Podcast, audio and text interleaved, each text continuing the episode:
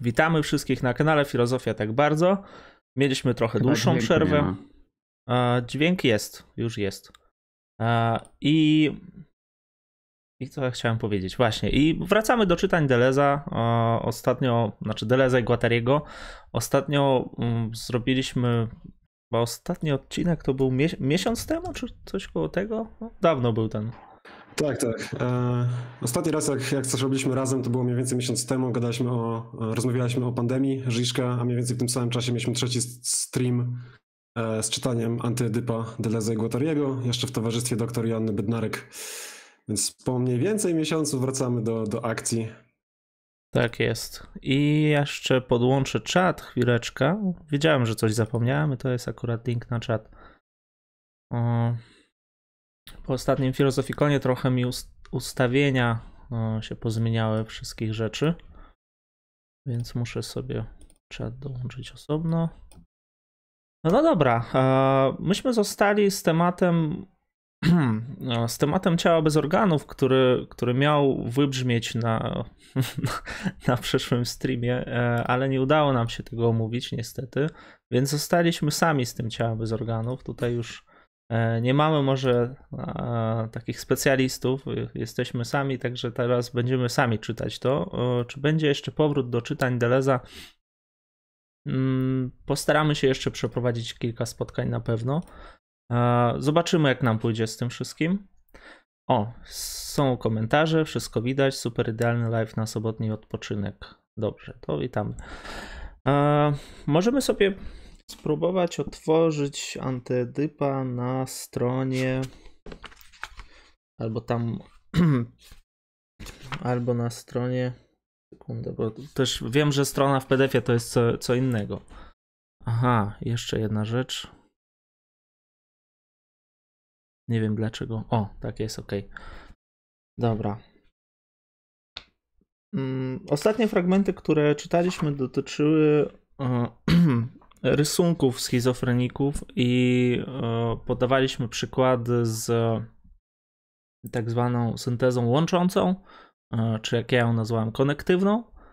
A druga synteza, która jest opis opisana, została opisana w tym drugim rozdziale Antyedypa Ciało bez organów, to jest synteza dysjunktywna yy, i będzie to synteza, która mm, no tutaj opozycyjnie będzie rozłączającą.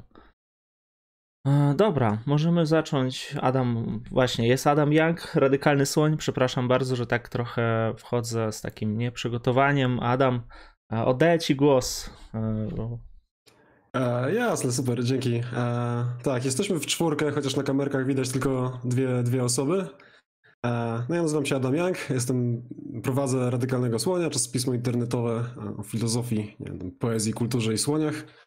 Co, będziemy, będziemy się czytać sobie Antyedypa, zajmiemy się tym legendarnym pojęciem ciała bez organów, być może jednym z tych takich najbardziej memicznych pojęć e, całej, całej tej książki, czy całego projektu filozoficznego Deleza i Guattariego. E, wiadomo, że pytania od ciała bez organów pojawiają się w sposób regularny. Jest to pojęcie, no właśnie, jest to pojęcie, które budzi trochę emocji. A postaramy się je jakoś osadzić w tym, w tym tekście e, i może zrozumieć. E, trochę, już, trochę już mówiliśmy o tym, czym jest ciało bez organów na, na poprzednich trzech streamach, więc może też to, też to przypomnimy. E, ale może najpierw jeszcze o, o dwójce innych osób, które są z nami na, na, na tym czacie głosowym.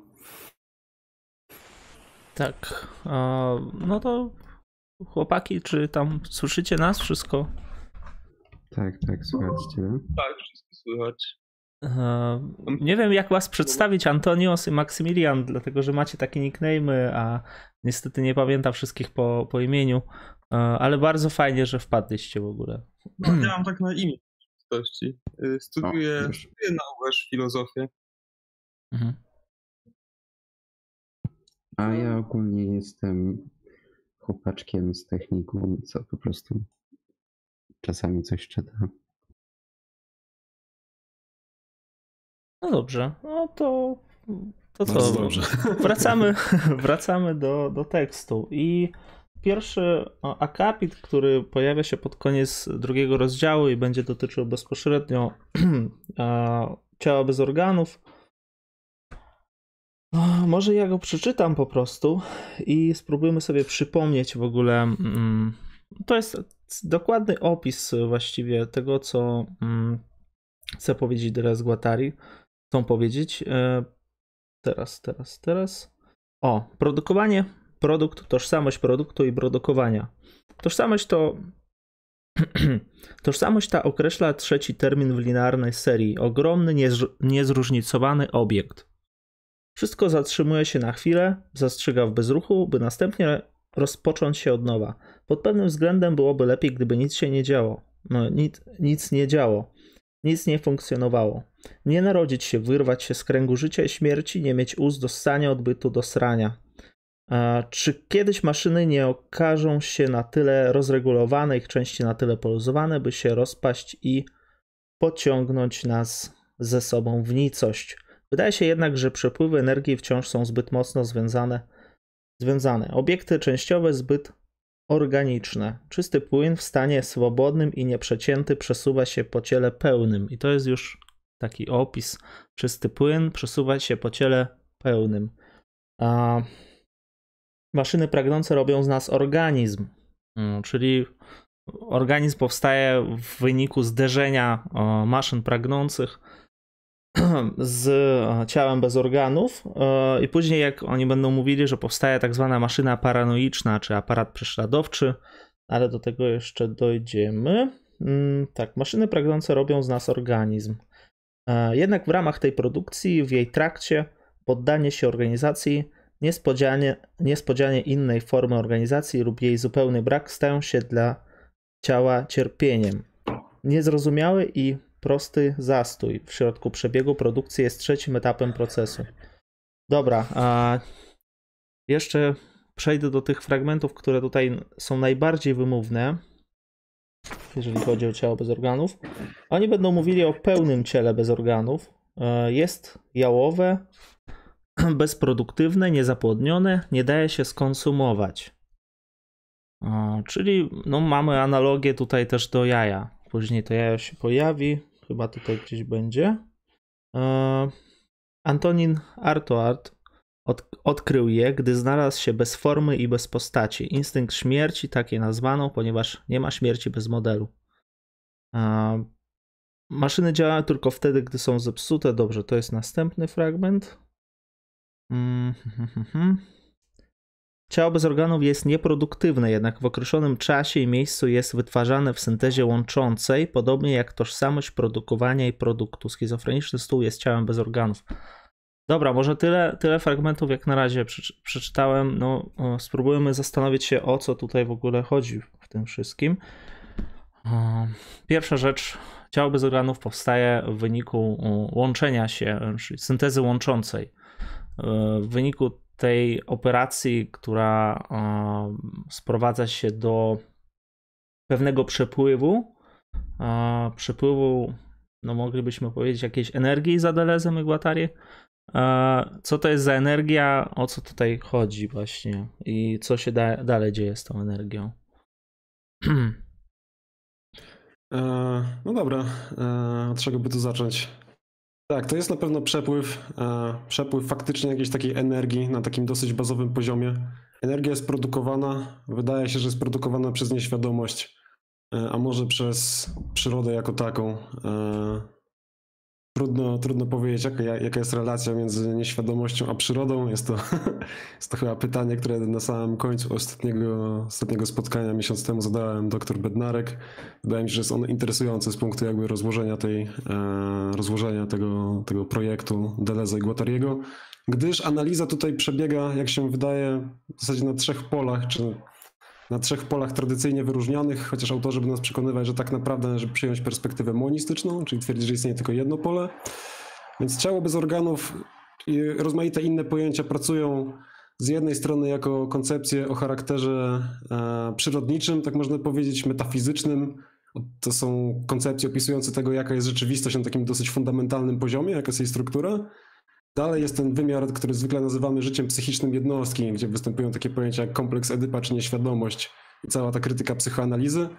Następnie mamy wymiar społeczny, e, rynkowy, historyczny, proces zmian kolejnych systemów, poziomów organizacji społecznej e, i wreszcie pojawienia się na, na horyzoncie kapitalizmu.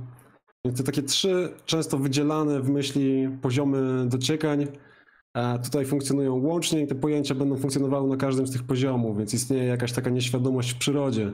Istnieje ciało bez organów w przyrodzie, a istnieje też ciało bez organów jako coś w psychice, jak się wydaje, jako narzędzie, które pozwala opisać e, systemy społeczne.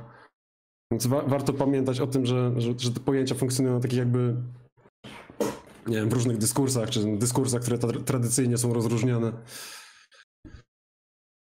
No, warto też powiedzieć, że to ciało bez organów, jak oni mówią, chciałoby, żeby się nic nie, nie działo, żeby, żeby wszystko zamarło, żeby żadne maszyny nie ingerowały w nie.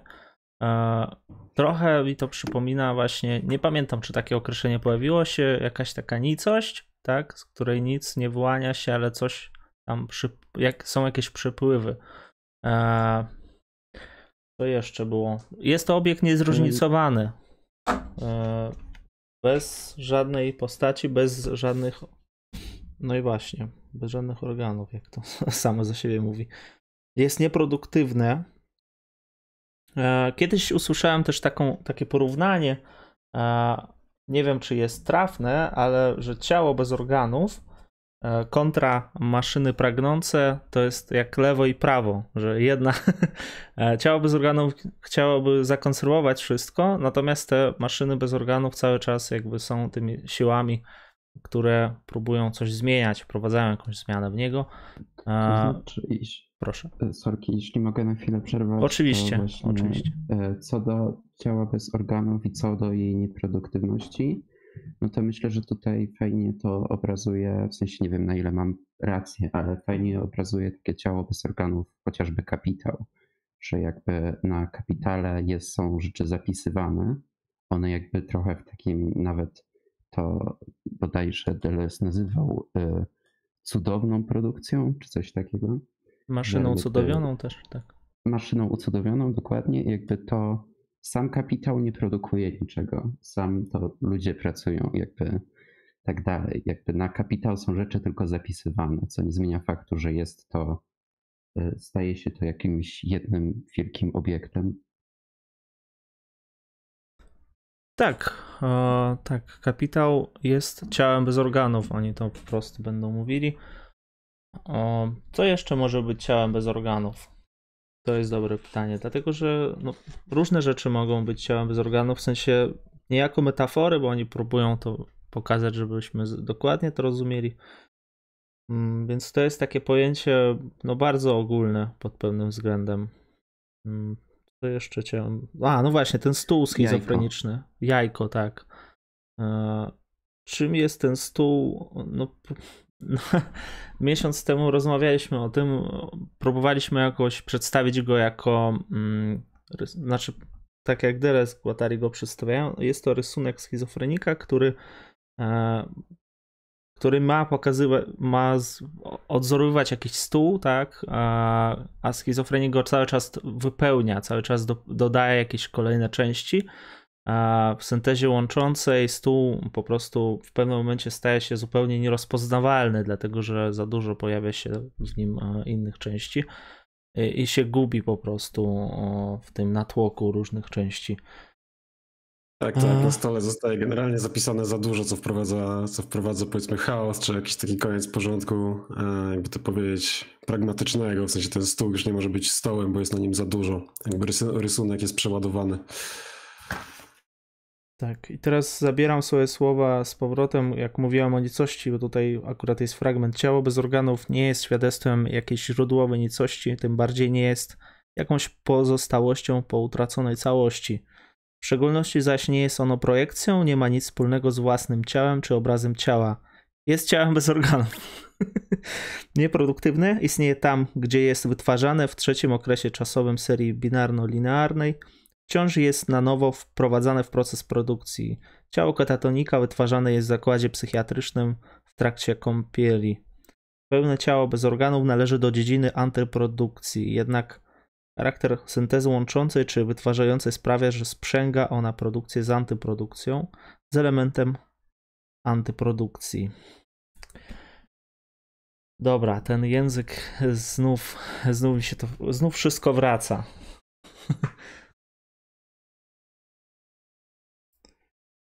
No to dobrze chyba, no. No, Jakby to, to, to, to jest filozofia, która proponuje nam radykalnie inny sposób myślenia o rzeczywistości. Inny sposób myślenia o rzeczywistości wymaga kreacji nowych pojęć, no i pojęć jest sporo, one mają opis, mają, mają właśnie wyrzucić czytelnika z takiego powiedzmy dosyć e, naturalnego typu myślenia, czy z języka naturalnego i właśnie pokazać mu inny, inny sposób konceptualizacji rzeczywistości. I, I te pojęcia są, są czasami rozmyślnie dziwne właśnie, żeby sprawiać takie, e, takie trochę niepokojące wrażenie, że nie do końca wiadomo o co tutaj chodzi. Tego sensu trzeba się domyśleć, czegoś go rekonstruować. E, tak naprawdę w książce, nie, nie gdzie, gdzie pojęcia są wprowadzane w sposób nielinearny na przykład. E, obserwowaliśmy to już tak naprawdę od pierwszej strony, że nie, nie, nie ma na początku tabelki z definicjami, czym jest maszyna pragnąca, czym jest to, co nieświadome, czym jest ciało bez organów, proces i tak dalej, i tak. Pojęcia powoli, się, po, po, powoli są wprowadzane na scenę. E, są kolejne rozdziały. Jak się przejrzy, przejdzie parę stron, to, czy paręnaście stron, to można już mniej więcej złapać, jak, jak, to, jak to pracuje. Plus jakby po to, po to się tutaj spotykamy i rozmawiamy, żeby, e, żeby to jakoś przybliżyć. E, no, no tak, ciało bez organów. Tro, trop, e, o którym wspominał e, Maksymilian, jest interesujący z tym kapitalizmem.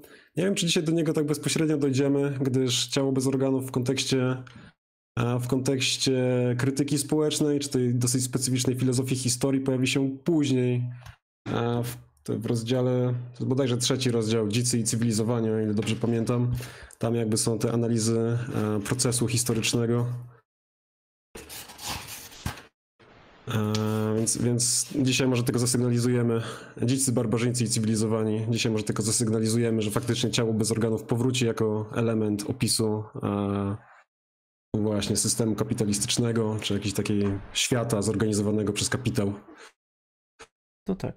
Dobra, jesteśmy na stronie to znaczy 12. Trochę też Proszę. To w samym, e, w samym tym właśnie rozdziale ciała bez organów tu jest chwilkę właśnie mówiono o kapitale mhm. które działa podobnie jak ciało bez organów. Tak, dokładnie. E... Właśnie e... początek rozdziału, 12 strona. E... Mamy pierwsze zdanie. Pomiędzy maszynami pragnącymi a ciałem bez organów powstaje oczywisty konflikt.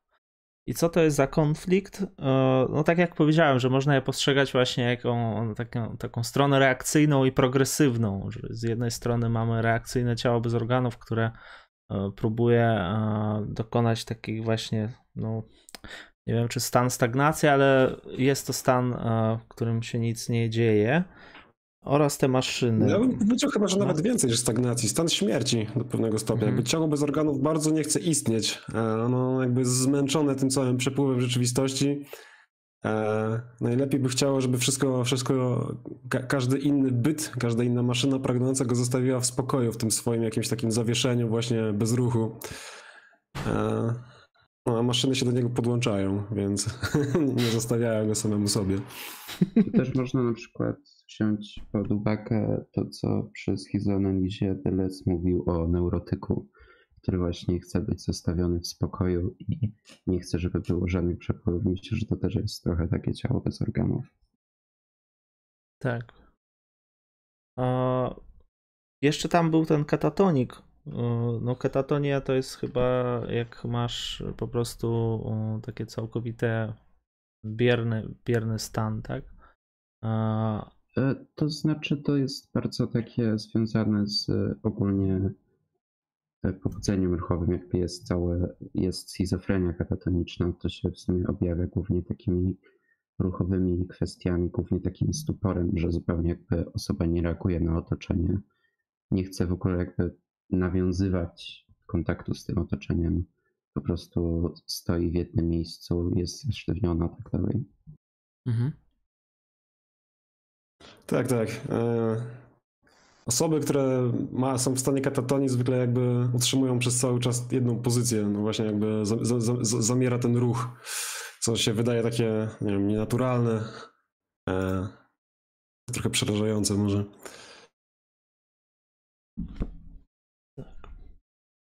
E, może jeszcze jedna rzecz o ciele bez organów, wprowadzając jeszcze inne pojęcie, które Deleuze chyba bierze od Bergsona, tak mi się wydaje, nie jestem pewny, ale tak na 80%. Jest pojęcie intensywności. intensywność będzie opisywać rozmaite rzeczy w tym projekcie kapitalizmu i schizofrenii, ale między innymi będą takie dwa e, krańcowe jakby pojęcia, czy takie dwa krańcowe, krańcowe obiekty, dwa krańcowe ciało. Z jednej strony będzie ciało bez organów, będzie jakby zerowy, najmniejszy stan intensywności, a z drugiej strony będzie ciało podniesione do potęgi n-tej, czyli maksymalny stan, e, maksymalny stan intensywności. Więc ta intensywność pokazuje jakby e, skalę, za pomocą intensywności można oszacować ułożenie tam nie wiem, w, w hierarchii jakiejś takiej potęgi e, ciała. I tutaj też jest przedstawione ciało bez organów tym równaniem, że intensywność równa się zero. Mhm, dokładnie. Tak, no to przejdźmy może do tego konfliktu, który zachodzi pomiędzy ciałem bez organów i a maszynami pragnącymi. E, teraz Watari piszą tak, że ciało bez organów przeciwstawia się maszynom pragnącym e, nieprzezroczystością i napiętą e, powierzchnię przeciwstawia maszynom pragnącym nieprzezroczystą i napiętą powierzchnię poślizgu. Tak, pojęcie poślizgu tutaj się pojawia. E, no, dalej, znaczy to nie jest takie istotne, ale to się będzie powtarzało, że jest tam jakiś właśnie poślizg, e, że te maszyny no one wykorzystują, pasożytują na ciele bez organu, bo nie będą mówili. E, jeszcze pojawi się przykład z teraz spróbuję go znaleźć, ale chyba z żołnierzem, który ma takie na sobie różne nagrody, tak? Czy takie jest obwieszony tymi właśnie rzeczami. E, jak to się nazywa? No, jed... no, no właśnie te tutaj ma maszyny e, pragnące będą e, na ciele tego żołnierza, jak właśnie to do dodatek jakiś taki zbędny. Już może jeszcze przejdziemy do tego przykładu, to coś konkretnie przeczytamy. Dobra, wytwarza się maszyna paranoiczna. Pierwsza z maszyn Hmm. E, w wyniku zderzenia właśnie maszyn pragnących i ciała bez wytwarza się maszyna paranoiczna i mm, czym ta maszyna paranoiczna wyróżnia się i po co w ogóle jest nam tutaj takie pojęcie? Tak, ta maszyna paranoiczna będzie wracać w różnych kontekstach. E, czyli to jak można rozegrać, no dobra, jakby też jest kontrowersyjne, też trochę o tym rozmawialiśmy, na ile opisy tych, bo paranoja i, i to, do czego zaraz nawiążę, czyli schizofrenia, to są także choroby psychiczne diagnozowane przez wiem, współczesną psychologię i psychiatrię. Możemy potem podyskutować o tym, na ile te opisy e, no na pewno jakoś nawiązują tych chorób, ale nie wiem, na ile, na ile są spójne z tym, E, z bardziej taką wiem, medyczną wizją chorób. Ale w każdym razie paranoja i schizofrenia będą się pojawiały trochę jak takie dwa możliwe bieguny do zajęcia, e, także, także w sytuacji społecznej. I te zachowania paranoiczne czy maszyny paranoiczne będą generalnie tym biegunem negatywnym, negatywnym tutaj rozumianym jako niekorzystnym, tak bym powiedział. E, więc maszyny paranoiczne będą, będą doprowadzały do, do wyłonienia się faszyzmu w rozmaitych formach i postaciach a odpowiedzią na to będzie ta taka dionizyjska schizofrenia. Bo wydaje mi się, że to jest całkiem dobry, dobry przymiotnik, który można opisać. To, to nie jest taka zwykła schizofrenia, ale właśnie taka dionizyjska, przekraczająca i być może e, wartościowana dość pozytywnie, co, co, może budzić pewnego rodzaju zdziwienie u osoby, która nigdy nie miała nie wiem, styczności z antydypem. Mhm. Ta maszyna paranoiczna e, i w ogóle paranoja E, tak jak powiedziałeś, to jest no, przeciwieństwo schizofrenii. W ogóle w terminach paranoi oni będą opisywali faszyzm, będą ukazywali go jako właśnie paranoję doprowadzoną do jakiegoś, mm, no nie wiem, stanu społecznego po prostu, prościej mówiąc. Natomiast schizofrenia to jest stan rewolucyjny, o ile e, dobrze to rozumiem. Dobra. Mhm, jak najbardziej. E, chociaż też to trzeba pamiętać o tym, że to rozumienie rewolucji tutaj jest takie dosyć specyficzne, bo, bo jedną z takich sił, które posiadają zdolność do samorewolucji jest kapitalizm, czy kapitał. E, właśnie posiada tą zdolność samoodnowy przez jakieś włączanie swoich linii ujścia, mówiąc językiem delezjańskim. I schizofrenia też jest powiązana z kapitalizmem, więc trzeba być ostrożnym, moim zdaniem, z tym jakby jednoznacznie pozytywnym wartościowaniem dionizyjskiej schizofrenii, może, może jest tak, że jakby za dużo schizofrenii to też niedobrze i że właśnie warto postawić jakąś terytorializację i zbudować jakąś taką bardziej stabilny moment, moment historyczny, że ten taki pełny, pełny przepływ, sytuacja pełnego przepływu, pełnej deterytorializacji, pełnej schizofrenii nie byłaby korzystna dla, dla, dla zamieszkających osób. I chcę to podkreślić jakby po to, żeby, bo, bo, czasami tak się wydaje, że ciało bez organów źle, maszyny pragnące dobrze, nie? Paranoja źle, schizofrenia dobrze, e, terytorializacja, jakieś takie zawłaszczenie źle, deterytorializacja dobrze. E, wydaje mi się, że można to trochę bardziej sproblematyzować i chociaż generalnie jakby e, schizofrenia czy deterytorializacja to będą zjawiska pozytywne, to, to, to nie zawsze to jest takie, takie, takie łatwe jakby no, nawiązując do naszej rozmowy, jakby jeszcze sprzed streama, nie zawsze Deleuze i Guattari chcą nam powiedzieć, że akceleracjonizm, czyli przyspieszony kapitalizm, to jest najbardziej korzystna, możliwa formacja społeczno-ekonomiczna. Na pewno to nie jest takie jasne e, i nie, nie, no na pewno nie da się jakby z tego tekstu tak łatwo wywnioskować, co jest złe, a co jest dobre. E, generalnie no czasami jest tak, że wydaje się, że to jest w ogóle pesymistyczne wszystko, że nic tutaj nie, nie jest ani złe, ani dobre, że są pewne stosunki sił, których nie da się uniknąć i mm, no nie ma, nie ma wyjścia, to jest jakiś taki powszechny determinizm tego wszystkiego, co się dzieje. Przynajmniej tak maszyny się kojarzą z takim determinizmem. No, a tutaj bym się nie do końca zgodził. Nie, to jest interesujące, ale nie, znaczy jakby z jednej strony pewnie to wszystko jest takie trochę jakby pozamoralne, czasami się wydaje, poza dobrem i złem w nawiązaniu do Friedricha Nietzschego, który jest dla tych autorów istotny. Z drugiej strony, w tym słynnym wstępie Foucault twierdzi, że Antyedyp to jest książka o charakterze etycznym, która pozwala nam lepiej żyć w sposób mniej faszystowski, co wydaje się sugerować jakąś pozytywną etykę właśnie, czy etykę, której są pewne, pewne zalecenia, dla, dla, dla odbierających je podmiotów, czy tam maszyn pragnących. pamiętajmy też, że sam Foucault, z tego co wiem, nie czytał, gdy pisał ten, ten wstęp jeszcze w ogóle antyedypa, albo czytał, ale niezbyt był szczery, gdyż potem zupełnie tą książkę odrzucił. Tak, to tak na boku swoją drogą to jest dobra uwaga, to prawda. No ale w, we wstępie wychwala i zapewnia nas, że antyedyp to wstęp do niefaszystowskiego życia. a, a, sama teza, że to jest książka do pewnego stopnia etyczna, moim zdaniem jest do obronienia. W sensie, że tutaj są pewne zalecenia tego, co, co warto robić po, po tych wszystkich diagnozach. Chyba nawet na końcu jest, jak to się tam nazywa, dodatek dla maszyn, maszyn pragnących. E, bilans program dla, dla, dla maszyn pragnących. Tak, tak, tak. W tym dodatku akurat dobrze zostały wyjaśnione niektóre pojęcia i no, dużo wnosi to. Dostaliśmy komentarz krytyczny. Przeczytam go w całości. Mówisz, że schizofrenia jest powiązana z kapitalizmem. Uzasadnij skąd to wiesz, jak się objawia, dlaczego, skąd mam wiedzieć, że, to, że ta teza, o której mówisz, jest prawdziwa. Dać źródła, no dobrze, a nie wiem, czy coś takiego powiedzieliśmy tak wprost, dlatego że. Shots fired. Proszę? Shots fired. No tak. E... Schizofrenia i no, kapitalizm. Znaczy, to nie, nie jest takie proste. źródło to jest książka, tak, którą teraz omawiamy. Tak, tak. Antyedyp, kapitalizm i schizofrenia.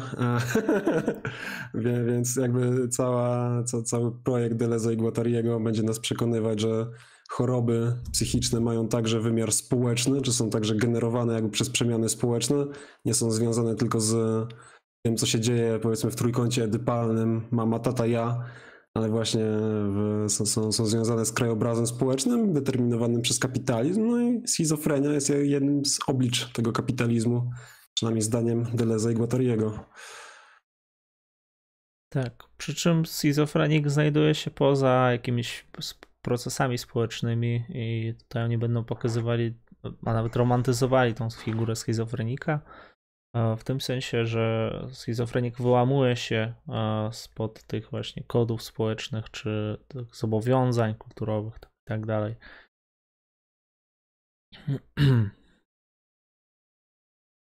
Dobra. Mm. Wracając do maszyn paranoicznych. Myślę, że bardzo dobrze to, to ująłeś. E, Natomiast no, możemy przejść do, do następnych po prostu fragmentów. Dobra, maszyna paranoiczna teraz staje się e, cieleniem właśnie maszyny pragnącej, która wcześniej była e, po prostu taką maszyną, powiedzmy, pierwszą, czy takim pojęciem pierwszym, które się zmienia później. Przechodzimy dalej. Jeżeli chcemy mieć pojęcie o kolejnych siłach wywierających nacisk na ciało bez organów w niekończącym się procesie, musimy dokonać zestawienia produkcji pragnącej produkcją społeczną. Takie zestawienie jest zabiegiem wyłącznie fenomenologicznym. Tutaj będzie, e, będzie to zestawienie, które no mm, sekundę. Dobra, jeszcze przeczytam dalej. Takie zestawienie jest zabiegiem wyłącznie fenomenologicznym. Nie przesądza ani o istocie, ani o związku między obiema formami produkcji. Co więcej, nie rozstrzyga, czy rzeczywiście istnieją dwie formy. Wskazuje jedynie, że formy produkcji społecznej, tak samo jak maszyny pragnące, zawierają pewien niewytwórczy, nieproduktywny stan przestoju. Element antyprodukcji łączy się z przebiegiem procesu. Ciało pełne, określone jako socius. Może to być ciało ziemi, ciało despotyczne bądź kapitał. Hmm. A, znaczy, nie do końca rozumiem, gdzie jest to mm, może przejście pomiędzy tym, co oni na początku mówią. Musimy dokonać zestawienia produkcji pragnącej z produkcją społeczną, a później przechodzi do opisu właśnie tego ciała pełnego, czyli ciało socjus, na którym powstają te powiedzmy większe ciała. No i tutaj już ciała, to jest tak to są trzy ciała, może o nich powiemy coś. Ciało Ziemi, ciało despotyczne i kapitał, które tworzą się na ciele pełnym. No to ciało pełne to jest pewne podłoże, jakby pod te ciała, czy pod te ustroje społeczne, byśmy lepiej powiedzieli. Mm. Ciało Ziemi to jest e, ciało, które dominowało w społecznościach pierwotnych, niech już będzie ten termin, ale. Mm, e, tak, no. tak, to jest dobry termin. Znaczy, dobra, być może można, można twierdzić, być może zasadnie, że faktycznie mówienie o społecznościach pierwotnych e, jest w jakimś sensie im ubliżające, ale no faktycznie pierwsza maszyna społeczna nazywa się pierwotna maszyna terytorialna e, i faktycznie te trzy E, trzy rodzaje ciała pełnego, ciało ziemi, ciało despotyczne i kapitał to będą trzy kolejne systemy społeczne. Pierwszy to właśnie będzie pierwotna maszyna terytorialna, drugi to jest barbarzyńska maszyna despotyczna, no jak sugeruje nazwa związana z despotami. I trzeci to jest, e, to jest kapitalizm, cywilizowana maszyna kapitalistyczna.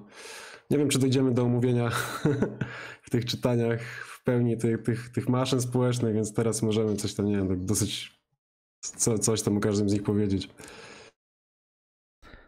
No tak.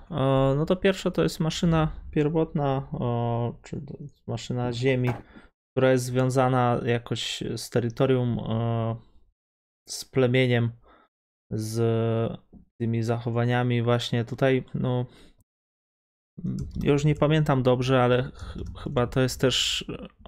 Tam poka pokazana jest ta struktura rodziny, ale no, nie będę tutaj może więcej mówił jakoś. Tam pojawia się ta rodzina, pojawia się już w jakiejś formie, bo też teraz Guattari widzą jeszcze jakby hmm, w każdym z tych ciał znajdują tego e, Edypa, tą formę Edypa. E, ona może się zmieniać, ale do tego to prowadzi. No. Adam, chcesz może mhm. coś powiedzieć o ciele, o ciele despotycznym? Eee, no jasne. Eee, ciało despotyczne związane, związane z despotią, eee, czyli taką w zasadzie główną organizacją społeczną przednowożytną, czyli przedkapitalistyczną. Tutaj mielibyśmy wszystko od, od dosyć późnej, tak myślę, starożytności, nawet nie późnej starożytności, takiej środkowej starożytności do, do średniowiecznego feudalizmu. Pojawia się państwo, pojawia się pełne ciało despoty, czyli ciało króla, na którym są zapisywane, dokonuje się ten słynny zapis.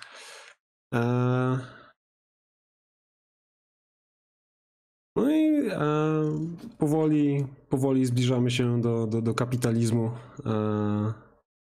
i, i pojawienia się aparatu państwowego. Tak. No w tym ciele despoty, czy ciele despotycznym istnieje już jakaś forma władzy, forma kontroli, tak? Jest to oczywiście jedno ciało, znaczy ciało Ziemi przekodowuje się w ciało despoty. To nie jest taki proces, że, że mamy skokowy, natomiast to jest raczej taki trochę historiozoficzny proces zmiany. Odbywa się tak zwana reterytorializacja e, i mamy z, jakby z innym typem myślenia tutaj już. Dobra. Coś jeszcze chciałem dodać do tego. No ale to są przedkapitalistyczne społeczeństwa faktycznie. Natomiast y, kapitalizm dopiero dokonuje kolejnego tutaj mm, rekodowania czy rozkodowania i deterytorializacji i pojawiają się, mm, można tak nazwać, no nie wiem, pewne aksjomaty kapitalistyczne czy coś takiego. Pojawia się już tutaj wyzysk, praca i to wszystko. Czyli pojawia się forma po prostu wolnego rynku kapitalistycznych właśnie tutaj stosunków. Tak, i to jest wplecione oczywiście wszystko w temat ciała bez organów, dlatego że e, wracając do tematu ciała bez organów, no ciało bez organów jest cały czas podłożem jakby tych wszystkich rzeczy, które tutaj się dzieją. To jest właściwie dalej, jakby to jest dalej ciało bez organów, tylko ciało bez organów, które jest eksploatowane, można tak powiedzieć, przez, przez te wszystkie procesy społeczne, które dzieją się na zewnątrz, jakby. To będzie mniej więcej tak. Znaczy, znaczy, moim zdaniem w ogóle można na tym myśleć tak dosyć mechanicznie nawet. E, więc ciało bez organów jakby jest niezapisane. E, jest trochę jak taki E, powiedzmy pusty magnes, e, czy tam powierzchnia magnesu, która jest w pełni pusta i mamy pełno opiłków żelaza dookoła. I jakieś takie po prostu wewnętrzne przyciąganie, sam proces sprawia, że te opiłki lądują na tym magnesie. Tak, tak wydaje mi się, że można nieco nawet mechanicznie myśleć o tym zapisie na ciele bez organu, że jakby sam fakt, że ono jest puste będzie sprawiało, że kolejne maszyny będą starały się do niego przylgnąć, a te maszyny pragnące podłączyć i będą coś tam sobie na nim zapisywały. A procesy deterytorializacji i reterytorializacji będą zaś sprawiały, że maszyny społeczne wytworzone z tych nabudowanych na tym ciele bez organów maszyn pragnących będą się przekształcać. I tak na przykład, no to jest taki ruch jakby rozkładu, a następnie ustanowienia jakiegoś takiego nowego porządku. I tak będzie wyglądało przejście między tymi trzema, trzema dużymi maszynami społecznymi że no, z, z, uwagi na, na, wewnętrzny proces, takie trochę nie wiem, dialektyczne, może nie jest dobre słowo, jakieś takie wewnętrzne warunki, e, to ciało, ciało, ciało despoty się rozpadnie, nastąpi stan chwilowego chaosu, ale on zostanie jakby zrekonstruowany czy przywrócony w nowym porządku kapitalistycznym, gdzie już tym głównym punktem odniesienia nie będzie ciało despoty, ale, ale sam kapitał. I to kapitał przejmie rolę e, ciała bez organów, tego głównego miejsca kodowania. Tak. No dobra, możemy dalej jeszcze przeczytać następny fragment po tym. Następne zdanie, strona 13. Jak ktoś ma książkę przed sobą, e, to o nim Marx powiedział, o kapitał chyba chodzi, że nie będąc produktem pracy, wydaje się być jej naturalnym czy boskim założeniem. Nie wystarcza mu przeciwstawienie się siłom wytwórczym samym w sobie – Nakłada się na każdą formę produkcji, ustanawia powierzchnię, na którą dystrybuuje siły i czynniki produkcji. Także dla siebie przywłaszcza nadwyżkę i sobie przypisuje całość i część procesu, który wydaje się teraz emanować z niego niczym z quasi przyczyny. Siły i czynniki stają się jego mocą, przybierają cudowną formę, wydają się dzięki niemu ucudowione. Podkreślone to jest słowo ucudowione. Mówiąc krótko, Socius jako ciało pełne tworzy powierzchnię, na której zapisuje się każda forma produkcji, sprawiając przy tym wrażenie, jakby emanowała z powierzchni zapisu. Społeczeństwo konstruuje własne szaleństwo, dokonując zapisu procesu produkcji. Nie jest to obłęd świadomości, to raczej fałszywa świadomość jest prawdziwą świadomością fałszywego ruchu, prawdziwym postrzeganiem ruchu pozornie obiektywnego, prawdziwym postrzeganiem ruchu jakie wytwarza się na powierzchni zapisu. Kapitał jest więc ciałem bez organów, kapitalisty, czy też ciałem bez organów kapitalistycznego bytu. Tak. Dobra. Socjus tworzy, tworzy powierzchnię, na której zapisuje się każda forma produkcji. Myślę, że to jest kluczowe tutaj zdanie. Nie, no ładne to jest generalnie, to są, to są właśnie takie fajne momenty, jak, jak, jak zauważają, że kapitał, kapitał jest ciałem bez organów kapitalisty. To jest interesujące, nie? Bo kapitalista, dobra, a może minimalnie zejdźmy w jakąś taką minimalną dygresję z tego, z tego wysokiego poziomu teoretycznego tej książki, dosyć specyficznej podmiotowości. Jeśli posłuchać takiego typowego zwolennika tak zwanego wolnego rynku, to on ci powie, że o, ten kapitalista, przedsiębiorca jest tam panem samego siebie, nie? Prowadzi firmę, jest przedsiębiorcy, bierze, bierze tam los we własne ręce, e, jest właśnie taki mocno upodmiotowiony, niczym e, Atlas zbuntowany, na, tam, na, na, jego barkach spoczywa los świata. A tymczasem tutaj, jak się okazuje, kapita, kapitalista jest kimś w rodzaju właśnie takiej małej, trochę bezwolnej maszyny pragnącej, która podłącza się do tego kapitału jako ciała bez organów. Trochę, tak mi się wydaje, nawet będąc włączony w ten proces kapitalistyczny, niezależnie od niego, jakby ten element wolitywny być może tutaj istnieje, Trudno powiedzieć, czy to jest determinizm, ale nie ma tutaj na pewno jakiejś takiej wielkiej sprawczości tego kapitalisty. On jest włączony w ten proces, e, w, w, ten, w ten szerszy proces społeczno-przyrodniczy, bo jest to do pewnego stopnia zrównanie poziomu przyrody i poziomu, poziomu społecznego. Nieco bezwolnie go wciąga to ciało bez organów w tą dynamikę przepływu i akumulacji kapitału. No i wiadomo, znaczy to są takie trochę już wątki, które są u Marksa, bo u Marksa głównym bohaterem procesu dziejowego nie są kapitaliści, tylko jest sam kapitał, nie? Das Kapital to jest, a nie tam, nie wiem, kapitaliści, nowi bogowie. Mhm. książka, książka nazywa się Kapitał i ci, ta, ta, ta rola czynnika ludzkiego jest tutaj, nie wiem, minimalizowana. Więc właśnie kapitalista jest tym, tą maszyną pragnącą, która dąży do podłączenia się do ciała bez organów, tym wypadku e, w świecie maszyny społecznej, kapitalistycznej, to sam kapitał jest tym ciałem bez organów i na nim, na nim e, próbuje coś zapisywać. Tak. Kapitał odgrywa rolę e, powierzchni zapisu. Tutaj taki też cytat jest. Coś jeszcze może przeczytam. Maszyny czynniki do tego stopnia zaczepiają się na kapitale, że ich funkcjonowanie jest już dokonywanym przez niego cudem. Wydaje się, że wszystko obiektywnie jest wytwarzane przez kapitał, który przybrał postać quasi przyczyny. Jak zauważył Marx, kapitaliści są od początku absolutnie świadomi opozycji między pracą a kapitałem. Wiedzą też, w jaki sposób posłużyć się kapitałem jako środkiem do wyciskania pracy dodatkowej. Tymczasem opętany, perwersyjny świat wyłania się w chwili, gdy kapitał zaczyna odgrywać rolę powierzchni, powierzchni zapisu, która rozkłada się na każdej formie produkcji, dostarczanie wartości dodatkowej lub jej realizowanie są tym, co ustanawia prawo zapisu. Czyli kapitał zapisuje się na każdej formie produkcji. W takim skrócie. Dalej jest, dalej jest jeszcze jeden fragment. Tym samym kapitał staje się już jakimś bardzo mistycznym zjawiskiem, Wydaje się bowiem, e, że wszystkie społeczne siły produkcyjne pracy są siłami, które należą do niego i że narodziły się z jego własnego łona. Tym, co specyficznie kapitalistyczne jest tu rola, jaką odgrywa pieniądz oraz sposób korzystania z kapitału jako ciała pełnego, po to, by utworzyć powierzchnię inskrypcji czy zapisu. Czyli no, mamy jakąś taką kolejność: kapitał, pieniądz, zapis. Tak by to można było też przedstawić. E, dobra, coś tu jeszcze było. O, to jest ten przykład, którym, o którym chciałem przy, wspomnieć, ale nie udało mi się go tak dobrze odtworzyć. Ciało bez organów nakłada się na produkcję pragnącą, przeciąga ją do siebie i zawłaszcza. Maszyny organy oplatają się na nim niczym kamizelka na szermierzu, zaczepiają się na nim niczym medale na kostiumie zwycięzcy które drżą, gdy ten zdobywa kolejne stopnie.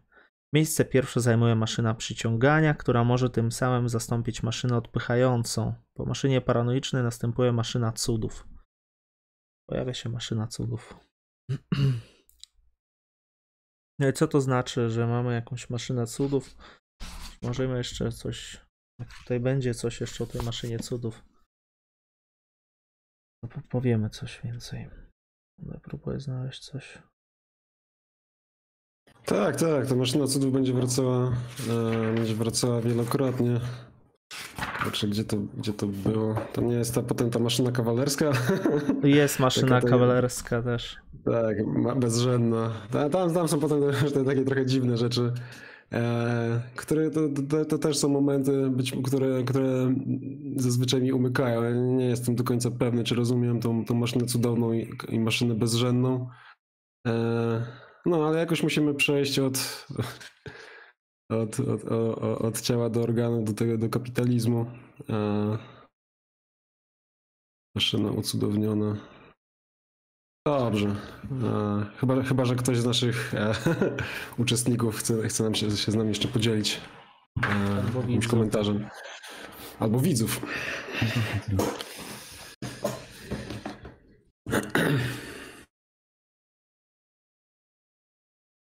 Na komentarze jeszcze nic tu nie było? Aha, e, okej, mamy jeszcze jeden komentarz. Tak, patrząc z perspektywy, to odczuwam, że czytając książkę stajemy się przed nią zmanipulowani. To, że czytamy książkę o kapitalizmie, to to oznacza, że zawiera ona prawdę czy subiektywne przemyślenia autora. A co jeżeli analizujemy stek bzdur? No, tak można do wszystkiego podchodzić. To nie jest dobra metoda. Co jeżeli? E, znaczy, to już jest e, pytanie w ogóle o metodę i o sposób czytania, a nie o to, że można tak oczywiście z takim uprzedzeniem podchodzić do takiej, do każdej książki, ale co z tego? Znaczy ja rozumiem nastawienie e, tutaj już tej osoby, która zostawiła ten komentarz oczywiście, no ale no, trzeba się zastanowić, co jest tak naprawdę odpychające w tej. Jeśli ktoś nie chce czytać steku, steków bzdur, to niech po prostu idzie na coś innego niż filozofię. Ja bym też zaczął od tego, że dobór lektury nie jest przypadkowy. Antyedyp uchodzi za jedną z najważniejszych prac filozoficznych drugiej połowy XX wieku. Określa się go jako taką kluczową pracę dla, dla, dla, dla, dla tak zwanego poststrukturalizmu, o ile to jest dobry opis. Więc wzięliśmy dwóch wpływowych francuskich filozofów współczesnych i ich główną pracę, najbardziej popularną, którą staramy się powoli rozłożyć. Myślę, że dobór jest, jest zabawne, bo ta książka, znaczy zabawne, jest książka pomyślana jako dzieło wywrotowe i takie kontestujące. Możemy być, dlatego stąd też jest ten język, te wulgaryzmy, które niektóre osoby tak, tak rażą, jak można, jak można wywnioskować z niektórych komentarzy. Ale no pomysł z tymi wulgaryzmami, czy z tym takim trochę e, takim niskim językiem, nie wiem czy to jest dobre określenie, ale jest taki, że to był pomysł no, na kontestację, jakby taki był klimat społeczny, że władzy można było się przez, przeciwstawić właśnie pisząc takie trochę niepoprawne politycznie książki, tak byśmy powiedzieli. Oczywiście dzisiaj, kiedy, kiedy wypowiadam te słowa, to już czuję taki, taki lekki, le, le, le, lekki niesmak, bo dzisiaj e, o tym, że się deklarują jako niepoprawnie politycznie rozmaici, rozmaici publicyści, to mówią, z którymi nie chciałbym być kojarzony. Więc e, te, te, te koordynaty się zmieniły. Być może, tak jak wielokrotnie zaznacza Sławoj Żyżek, dzisiaj lewica właśnie powinna być mało kontrowersyjna, tylko by stanąć po jakiejś takiej stronie dosyć tradycyjnej moralności, chociaż też w kontekście polskim brzmi to moim zdaniem dwuznacznie, więc nie mam tutaj dobrego, dobrego opisu, e, czy dobrej odpowiedzi na to pytanie. E, Na pewno nie czytamy jakiejś książki, znaczy na pewno czytamy książkę, która, która posiada jakąś taką silny rezonans w kulturze europejskiej, zwłaszcza tej najnowszej i do pewnego stopnia już nawet jakąś taką wciągniętą czy wchłoniętą przez uniwersytety. Spokojnie można sobie wyobrazić czy, seminarium, na którym się czyta tego typu kontestacyjną w sumie literaturę. Więc jest to rzecz już do pewnego stopnia przerobiona i właśnie taka udomowiona przez produkcję uniwersytecką. E, No, no, no, i, no i tyle. No tak, to, to ja, ja jeszcze się odniosę do tego, że czytając książkę stajemy się przez nią zmanipulowani. No, w ogóle czytając dowolną książkę możemy być przez nią zmanipulowani, przy czym trzeba też e, uwzględnić tutaj to, że to nie jest manifest kolejny czy coś takiego. A to jest zupełnie innego rodzaju dzieło. Dzieło opisujące dużo różnych rzeczy, przy czym problem jest taki tutaj y, z tym, co czy ta książka, ile ma ta książka w sobie celów pozytywnych, tak? Nad tym można się długo zastanawiać, jakie to są cele pozytywne. Więc ten zarzut chyba nie jest dobrze trafiony z tym manipulowaniem. No. E, Dobra, jeszcze No. było. No raczej nie jest, tak bym powiedział. Ja sięgnąłem po antyedypa lata temu, bo liczyłem na to, że znajdę to jeden z kluczy do zrozumienia współczesnego świata, zwłaszcza takiego świata społeczno-politycznego. Jest to interesująca próba pomyślenia na nowo jakby projektu z jednej strony marksistowskiego, z drugiej strony freudowskiego, a z trzeciej strony niczeańskiego. Nawet można w takich powiedzmy materiałach promocyjnych, no to jest dobry opis, to, to można się dyskutować, że właśnie żeby połączyć Freuda z Marksem, czy dokonać tej takiej nieświętego przymierza Marksa i Freuda, Deleuze i Guattari sięgnęli po niczego i dzięki pojęciu właśnie niczego to połączenie się udało.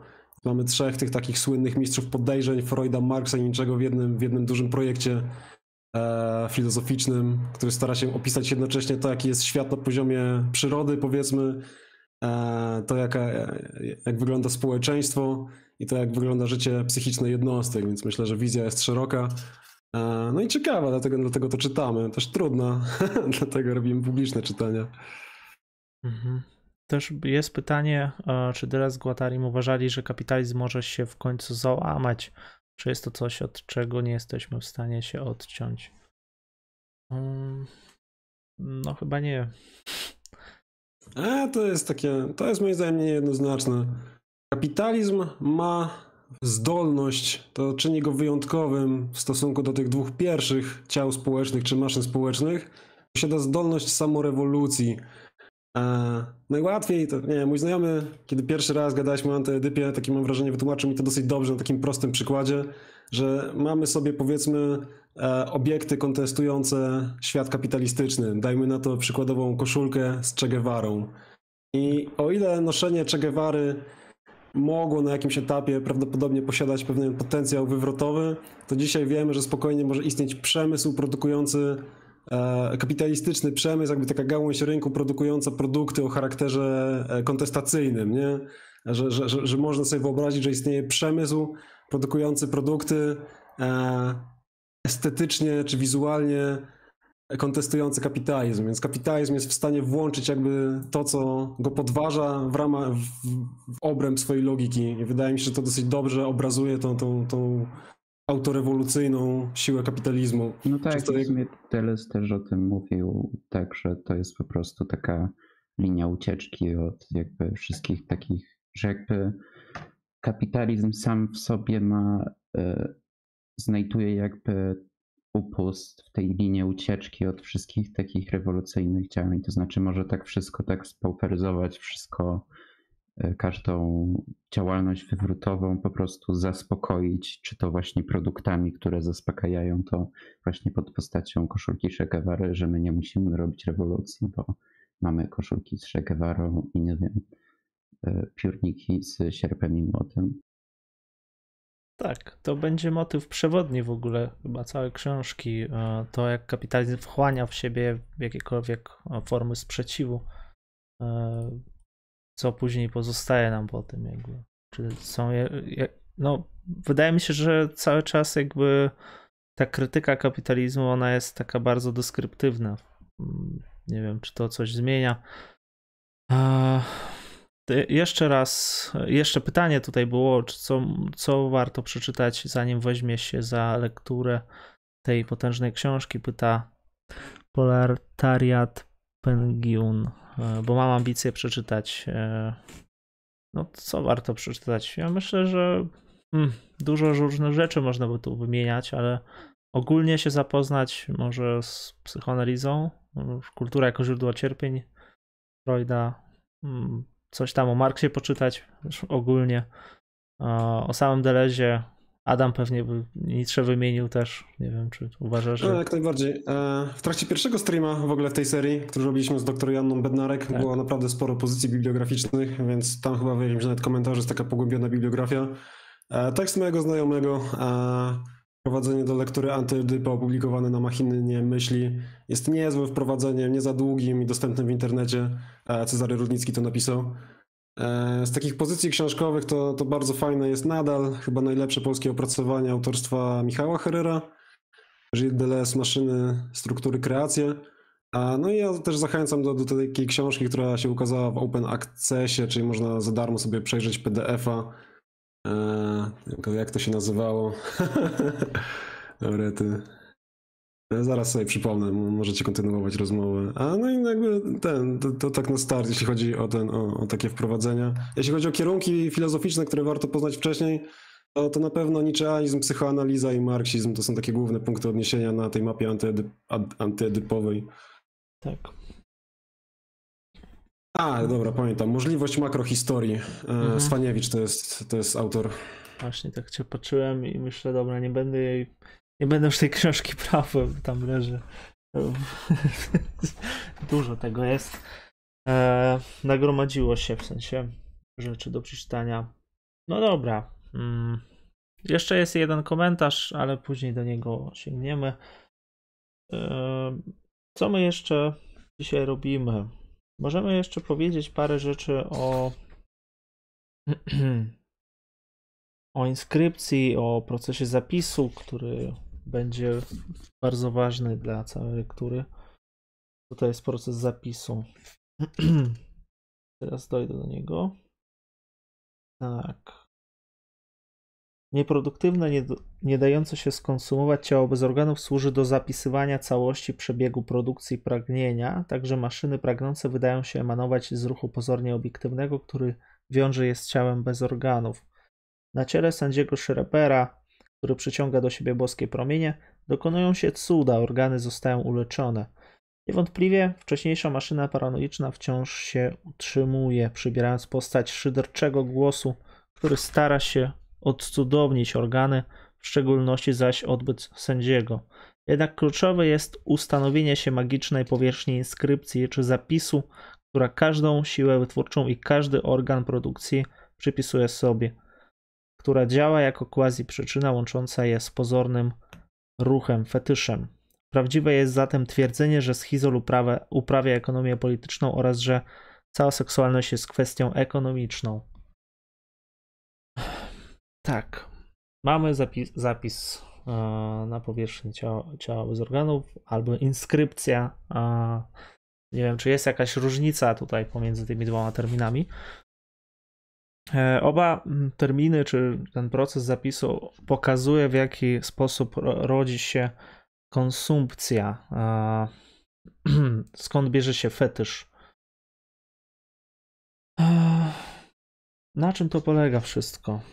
No polega to na tym, że wytwarza się pewna forma e, produkcji, która zarazem jest konsumpcją, jak oni będą mówili, tak? E, I my jakby jesteśmy, no tak upraszczając, jesteśmy jej niewolnikami, czy, czy tak e, odtwarzając ją. Nieskończoność możemy ją odtwarzać. Czyli konsumując, tworzymy jakby Sami tworzymy ten, to ciało kapitału też. Pojawia się tu fetysz i jeszcze kwestia seksualności. Dziwne zdanie ostatnie, które miało, miałoby podsumować te wcześniejsze rzeczy. Że seksualność jest kwestią ekonomiczną też.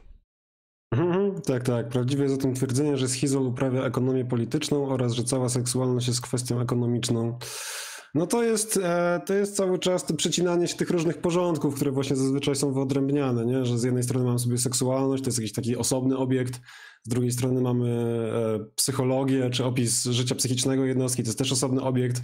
Mamy socjologię, która opisuje tam zależności społeczne i tak dalej, i tak dalej. Jakby tutaj teza, teza metafilozoficzna tej książki jest taka, że rzeczywistość to jest ciągły proces, ten ciągły proces produkcyjny, więc te wszystkie poziomy analizy, które możemy sobie wydzielić jakoś tak myślowo, tak naprawdę w pewnym sensie są jednym i tym samym e, i te same procesy działają na różnych poziomach jakby rzeczywistości, e, czy na różnych jej warstwach. I myślę, że to jest fajny typ myślenia, w sensie, że to, to jest interesujące. Być może dlatego ludzie na humanistyce lubią tą książkę, bo ona jest bardzo interdyscyplinarna, czy daje, e, jakby to powiedzieć, dobre, dobre narzędzia do badań interdyscyplinarnych, bo faktycznie jakby analizy nie są w izolacji. Analizy chorób psychicznych czy, czy stanów mentalnych jednostek będzie z jednej strony kontekst e, niemalże przyrodniczy, tego jak składa się sama rzeczywistość, z drugiej strony kontekst społeczny, czyli jak warunki społeczne determinują nasze życie psychiczne. E, no i to jest, to, to jest fajna sprawa, jakby ta, ta ekonomia nie jest osobno, ona jest razem z, razem z seksualnością a, i samą przyrodą. Wszystko jakoś tak się ze sobą łączy. Myślę, że to jest ciekawy sposób myślenia o świecie właśnie jako takim usieciowionym zbiorze połączeń między, między obiektami. Mhm. No i w tym sensie seksualność w pewnym sensie jest kwestią ekonomiczną, jest naddeterminowana przez kapitał, a to ciało bez organów. Próbuję to sobie przełożyć jeszcze jakoś, jeszcze jakoś inaczej. Dlaczego niby. No dobra. Znaczy, ja też wychodząc z tego, co czytaliśmy kiedyś o historii seksualności, tutaj to nam trochę zajęło czasu, mm, to tam seksualność była produkcją pewnej ideologii, tak by można było powiedzieć. Przynajmniej to przekładało się na seksualność. Ale z drugiej strony, e, jakby ta produkcja, ona już zawierała w sobie wszystkie odpowiedzi na to, czym jest ta seksualność, że bez, e, bez jakiegokolwiek społeczeństwa, społeczności nie może istnieć żadna seksualność. Czyli. E, no tak, to by się zgadzało w zasadzie. Tak, to by się zgadzało teraz. To chodzi do nie, no jak najbardziej. Seksualność to nie jest tylko mechaniczne stykanie się ciał, nie? czyli sam no, akt oczywiście. tak, tak, tak, tak wydaje mi się, że tutaj też można y, używać troszeczkę zamiennie do tej seksualności, y, troszeczkę zamiennie, nie tak w stu procentach, ale, ale y, to, to, to, że ta ekonomia jest libidalna troszeczkę, mhm. że, że taka popędowa, w takim sensie seksualności. Wydaje mi się, że ta seksualność jest właśnie, właśnie w tym sensie tutaj troszeczkę używana. Jako, jako popęd, jako, jako kwestia libidalna. Tak, na pewno, na pewno. Mhm, jak najbardziej. No dobra, jeszcze, jeszcze jest bardzo długi akapit. Nie wiem, czy chcemy go zaczynać, e, ale dalej jest, e, jest mowa o zapisie, przynajmniej na początku. Produkcja nie zapisuje się jednak w ten sam sposób, w jaki się wytwarza, albo inaczej nie odtwarza się w ruchu pozornie obiektywnym w ten sam sposób, w jaki wytwarza się w procesie konstytuowania. Oto niepostrzeżenie e, przeszliśmy do dziedziny produkcji zapisu, która nie podlega temu samemu prawu co produkcja produkcji. Tak, sekundę. Coś tutaj. Dobra. Prawem tamtej była synteza łącząca i sprzężenia. Kiedy jednak połączenia produkcyjne przechodzą z maszyn do ciała bez organów, tak jak z prasy przechodzą w kapitał, wydaje się, że obejmują je już inne prawa. E, takie, które wyrażają proces dystrybucji w stosunku do nieproduktywnego elementu jako naturalnego lub boskiego założenia, dysjunkcję kapitału. Maszyny zawieszają się na ciele bez organów jako wielość punktów dysjunkcji, które dzielą powierzchnię siatką współrzędnych i między którymi przeplata się cała sieć nowych syntez. Schizofreniczne lub zajmuje miejsce wcześniejszego, e, wcześniejszego, a następnie dwa dowolnie, e, dowolne, dowolnie wybrane organy muszą zawieszać się na ciele bez organów w taki sposób, że wszystkie syntezy rozłączne, jakie zachodzą między nimi, równe są tej samej syntezie na powierzchni ślizgowej. Podczas gdy albo albo utrzymuje, że wskazuje na rozstrzygające punkty wyboru między terminami niewymiennymi e, działa jak alternatywa rozłączna lub oznacza system możliwych permutacji między różnicami, które stale równe są temu samemu, gdy przemieszczają się i ześlizgują. Duży fragment. E, znaczy tutaj powiem stop, tak? E, dalej będzie fragment z Beckera, ale przy, no, zastanówmy się na tym, co tutaj mamy w zasadzie. Jasne, jasne. Jest produkcja zapisu, tak? E, która nie podlega temu samemu prawu, co produkcja produkcji. Hmm. No właśnie, produkcja produkcji. Hmm. Ja myślałem, że to są rzeczy podobne, ale teraz się zastanawiam, czy faktycznie, no, jeżeli nie podlega temu samemu prawu, ok, Prawem tamtej była synteza łączna. Aha, dobra, a, te, a prawem tej właśnie jest ta synteza rozłączna. Dobra, w tym sensie. Okay. Tak, tutaj jakby to jest, ten, to jest interesujący wątek. E, trochę dziwny. E, zwłaszcza jak ktoś ma bardziej analityczne upodobania, to pewnie będzie tutaj mocno się krzywił. Bo mamy włączenie właśnie, te, te, te, różne sposoby zapisu, czy te różne działania maszyn są powiązane z pewnymi operacjami logicznymi, chyba tak to można nazwać. E, czy są charakteryzowane właśnie przez operacje no właśnie przez takie spójniki, które się kojarzą z, z, nie wiem, z logiką, czy z jakąś taką bardziej sformalizowanym sposobem języka, e, sposobem o, no właśnie operowania językiem. E, no właśnie, będą, będą te zapisy lub, będą zapisy a następnie, albo albo i potem jeszcze będzie i, o ile dobrze pamiętam, takie to i, i, i.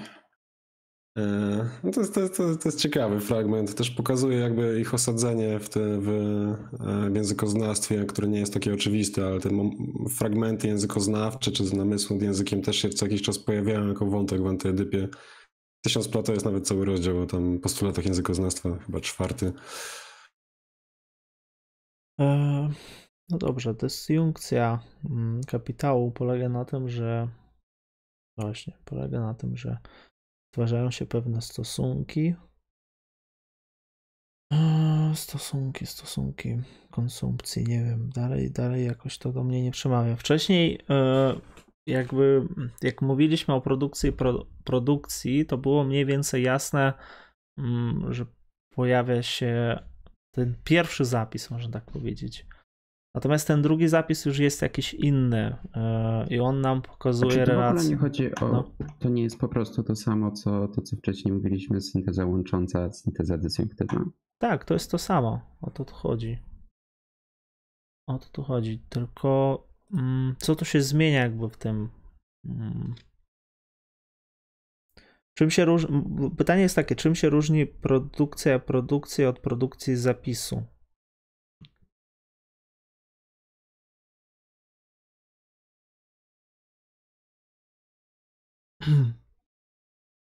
Jeszcze raz zostanę. O, jest, jest tutaj też fragment. E...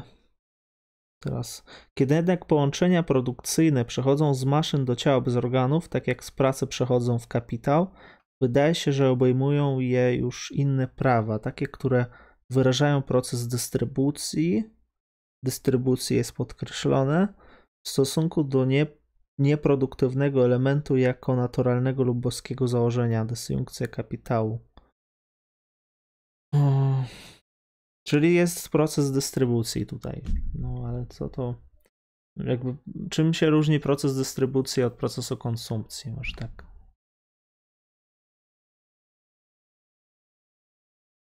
Inny jest kierunek. No tak. Dystrybucja to jest rozprowadzanie, konsumpcja to jest, no powiedzmy, wchłanianie. No tak. Tak, tak, tak. Hmm.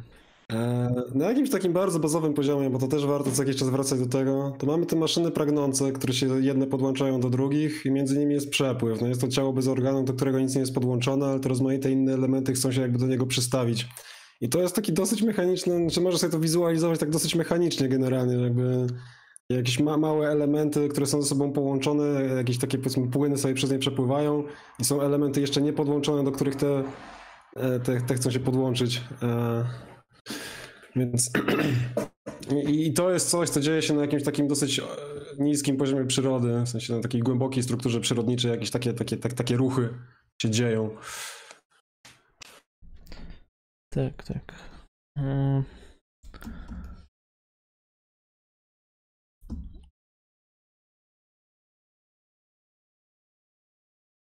Jest dłuższy fragment Becketa. Hmm, nie wiem, czy mamy go czytać, czy, czy opuścić go, dlatego że z tego fragmentu, no. Hmm, nie, jakby nie, nie wynika za dużo może dla nas, ale możemy, możemy go zahaczyć. Teraz jeszcze próbuję znaleźć tutaj w swoich notatkach, czym jest dysjunkcja, e, żeby w ogóle przypomnieć sobie. Tak. Tak, tak.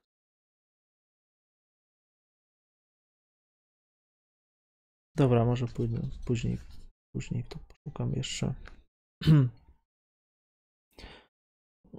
podczas gdy albo albo utrzymuje, że wskazuje na rozstrzygające punkty wyboru między terminami niewymiennymi, działa jak alternatywa rozłączna lub oznacza system możliwych promutacji między różni, pomiędzy różnicami, które stale równe są temu samemu, gdy przemieszczają się i ześlizgują.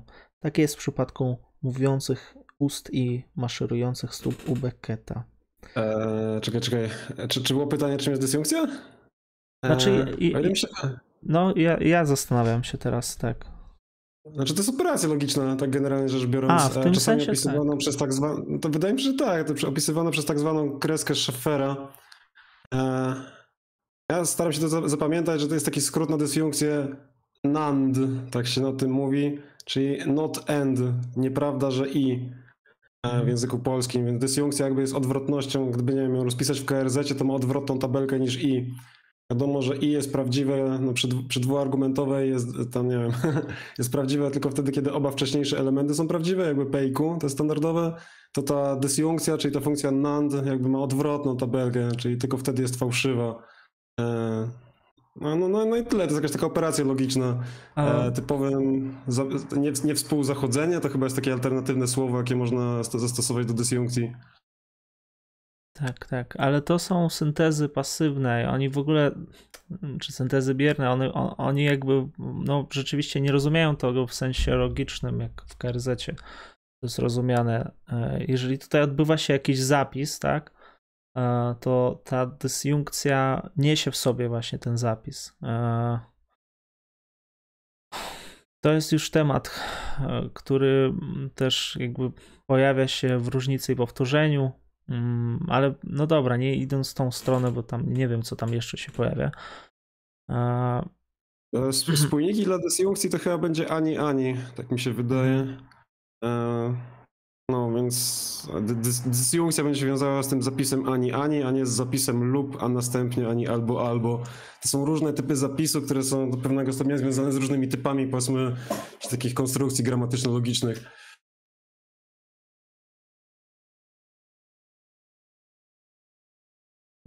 Ja rozumiem, byliśmy że, na, byliśmy nie, ja, ja rozumiem, że pojawia się e, po prostu jakaś opozycja tutaj binarna.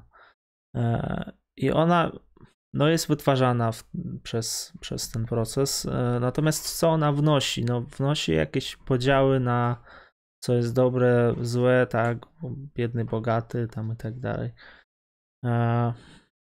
Możemy Becketa przeczytać jeszcze ten fragment.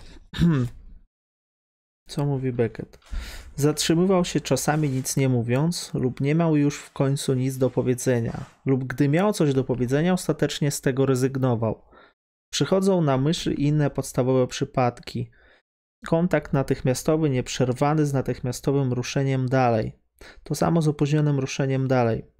Kontakt opóźniony, nieprzerwany z natychmiastowym ruszeniem dalej. Kontakt natychmiastowy, przerwany z natychmiastowym ruszeniem dalej. To samo z opóźnionym ruszeniem dalej. Kontakt natychmiastowy przerywany z natychmiastowym ruszeniem dalej. To samo z opóźnionym ruszeniem dalej. Kontakt opóźniony przerywany z natychmiastowym ruszeniem dalej. To samo z opóźnionym ruszeniem dalej. Jest to fragment, e, który no, teraz Guattari tak, tak o tym piszą.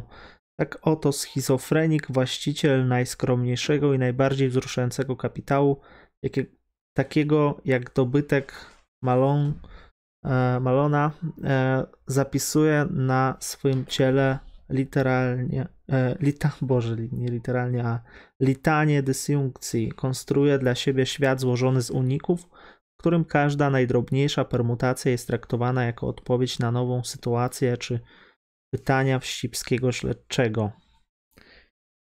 Uch. konstruowanie sobie czegoś. Dobra. Coś jeszcze może.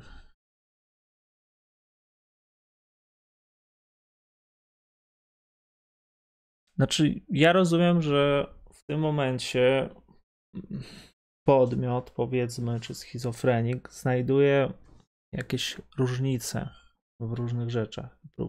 Dzięki temu opisuje ten świat. To jest jakoś też zależne, czy współzależne z kapitalizmem i z tym, o czym tutaj mówimy.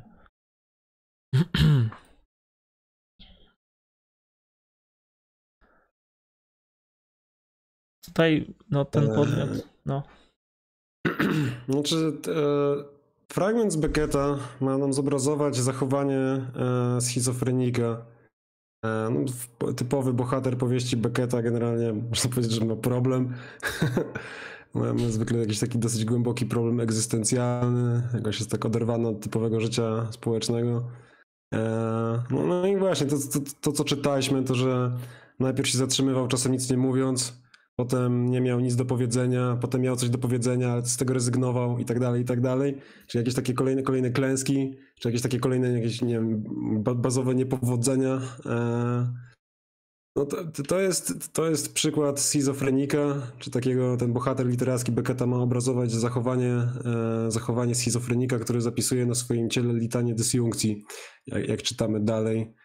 E, no, czyli, czyli, czyli dokonuje się na, jego ciele właśnie taki, taki, taki zapis, tak można by powiedzieć, e, za pomocą czy te czynności, które on wykonuje i czy nie wykonuje, to jest typ zapisu. Tak. Następnie, no, następna część e, tego akapitu będzie już dotyczyła trochę czego innego, ale no, może przeczytam. Synteza rozłączna zapisu przykryła zatem syntezę łączącą produkcji. Proces jako proces produkcji rozciąga się na metodę jako metodę inskrypcji. Czy, prędz, czy prędzej, jeżeli to, co nazywamy libido, jest pracą łącząca produk łączącą produkcji pragnącej, należałoby powiedzieć, że część tej energii przekształca się w energię inskrypcji rozłącznej, numen, Numen. Pojęcie, które będzie prześladowało cały czas tutaj e, tą całą lekturę. No, po, znaczy, pojawiało się. Tak, tak, tak. Ja też na to zwracam uwagę. Ten numen się co jakiś czas pojawia. Ja nie wiem, jaki to ma związek z tymi numenami w sensie kantowskim. Nie, nie, no, to, to, nie jest numen. To jest. To, jest, e, to nie jest numen w ogóle. Nie, to jest co innego. A jest to siła bezpostaciowa, siła panująca w świecie, moc twórcza, geniusz. Gdzieś to wyczytałem tą definicję, może, może właśnie na Wikipedii. To jest pojęcie w ogóle związane jakoś chyba z mitologią. Tak, e... tak. To są jakieś takie siły, gdzie chyba w rzymskiej mitologii czy coś takiego. Boska tak. wola, tak mi się wydaje. Ten boski umysł, boska obecność. Tak. A...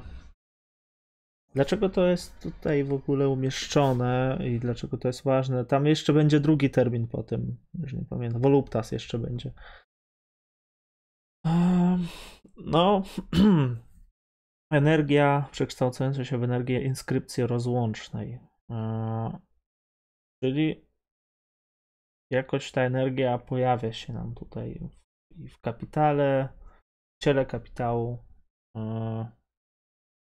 będzie ona ważna dla nas.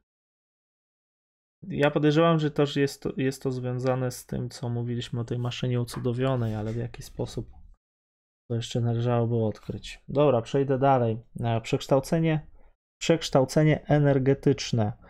Z jakiej jednak racji tę nową formę energii nazywać energią boską czy numenem, mimo wszystkich wieloznaczności, jakie wywołuje tylko pozornie religijny problem nieświadomości? Ciało bez organów nie jest Bogiem, wręcz przeciwnie. Energię, która przebiega przez ciało bez organów, gdy przyciąga ono do siebie wszystkie formy produkcji, służy mu jako magiczna, uduchowiona, uj, ucudowiona powierzchnia zapisująca każdą jego dysjunkcję, można wszak określić mianem boskiej – z niej wywodzą się dziwne związki, jakie Schreber utrzymuje z Bogiem. Na każde pytanie, czy wierzysz w Boga, odpowiadamy w sposób ściśle kantowski czy szreberiański. Oczywiście, ale wyłącznie jako władcę sylogizmu rozłącznego, jako zasadę a priori tego sylogizmu. Bóg określony jako omnitudo realitatis, w którym każda rzeczywistość pochodna wywodzi się z podziału. No, to jest cięższy, cięższy fragment. No w Boga. A, czyli ten Bóg, a, czy to, co jest e, uważane za energię boską, wytwarza się nam w dysjunkcji. Tak, tak można by było to podsumować. Natomiast co to nam. No, to jest, to jest ciężki fragment generalnie. Kluczowe być może jest to, że ciało bez organów nie jest Bogiem. E, to jest taka dosyć jednoznaczna deklaracja i wręcz przeciwnie, czyli Bóg będzie po drugiej stronie. A ja nie wiem, ja nie wiem generalnie na, na, ile tutaj jakby tego Boga można traktować poważnie, jak, jako, jako, jako jakąś propozycję.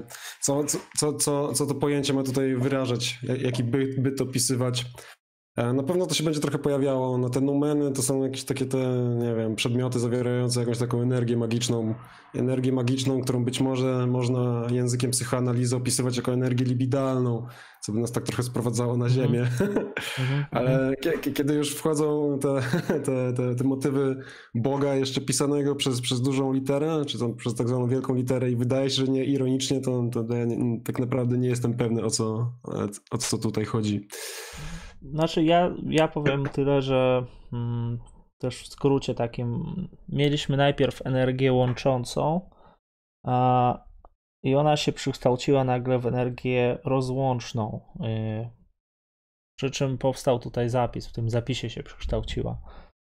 Co to oznacza dla nas? Y, no, oznacza dla nas to jakieś ograniczenie się, określenie, rozróżnienie, y, dystynkcję, mm, jakąś różnicę. Różnica, która pozwala no, jakby określić yy, może pewne instytucje, może, może pewne stosunki ekonomiczne jakoś pokazać nam, co jest dobre, co jest złe. Natomiast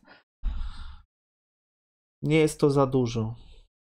Nie jest to za dużo, żeby zrozumieć do końca o co tu chodzi. Ja bym już kończył w zasadzie, dlatego że no, półtorej godziny siedzimy, a może następnym razem po prostu jeszcze wrócimy do tego, lepiej, lepiej e, się przygotujemy no, do tego. E, tak. Mi się wydaje, że półtorej godziny na ten tekst to jest maks. Tak, tak, tak. E, komentarze, komentarze.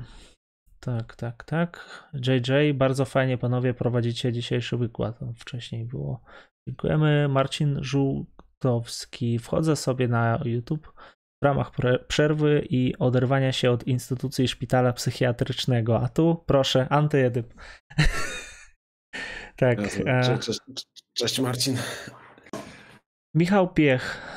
Upraszczając, można zapytać, dlaczego kapitalizm bet oraz czemu potrzebujemy schizofreników, by go zniszczyć?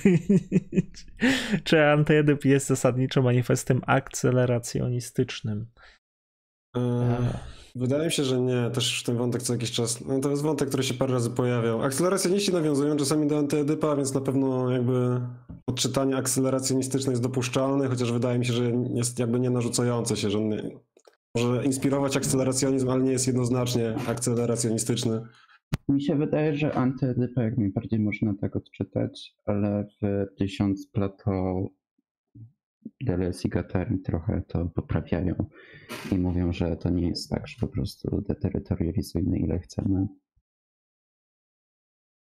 No tak.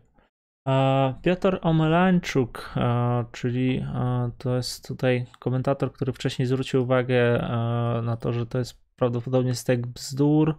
Dalej był komentarz o tym, że w komunizmie też można takie różne rzeczy zarzucać. Znaczy, ja rozumiem tą narrację, to jest pewna no, nie chcę tutaj mówić ideologia, ale jakby... No, łatwo jest moim zdaniem wprowadzić tego typu jakby podział, że skoro robimy, omawiamy tekst pierwsze, skoro omawiamy tekst, to być może prezentujemy poglądy w nim omawiane, co nie, nie, niekoniecznie jest prawdą. Omawiamy tekst, bo jest ciekawy, nie dlatego, że nie wiem, że jesteśmy schizoanalitykami.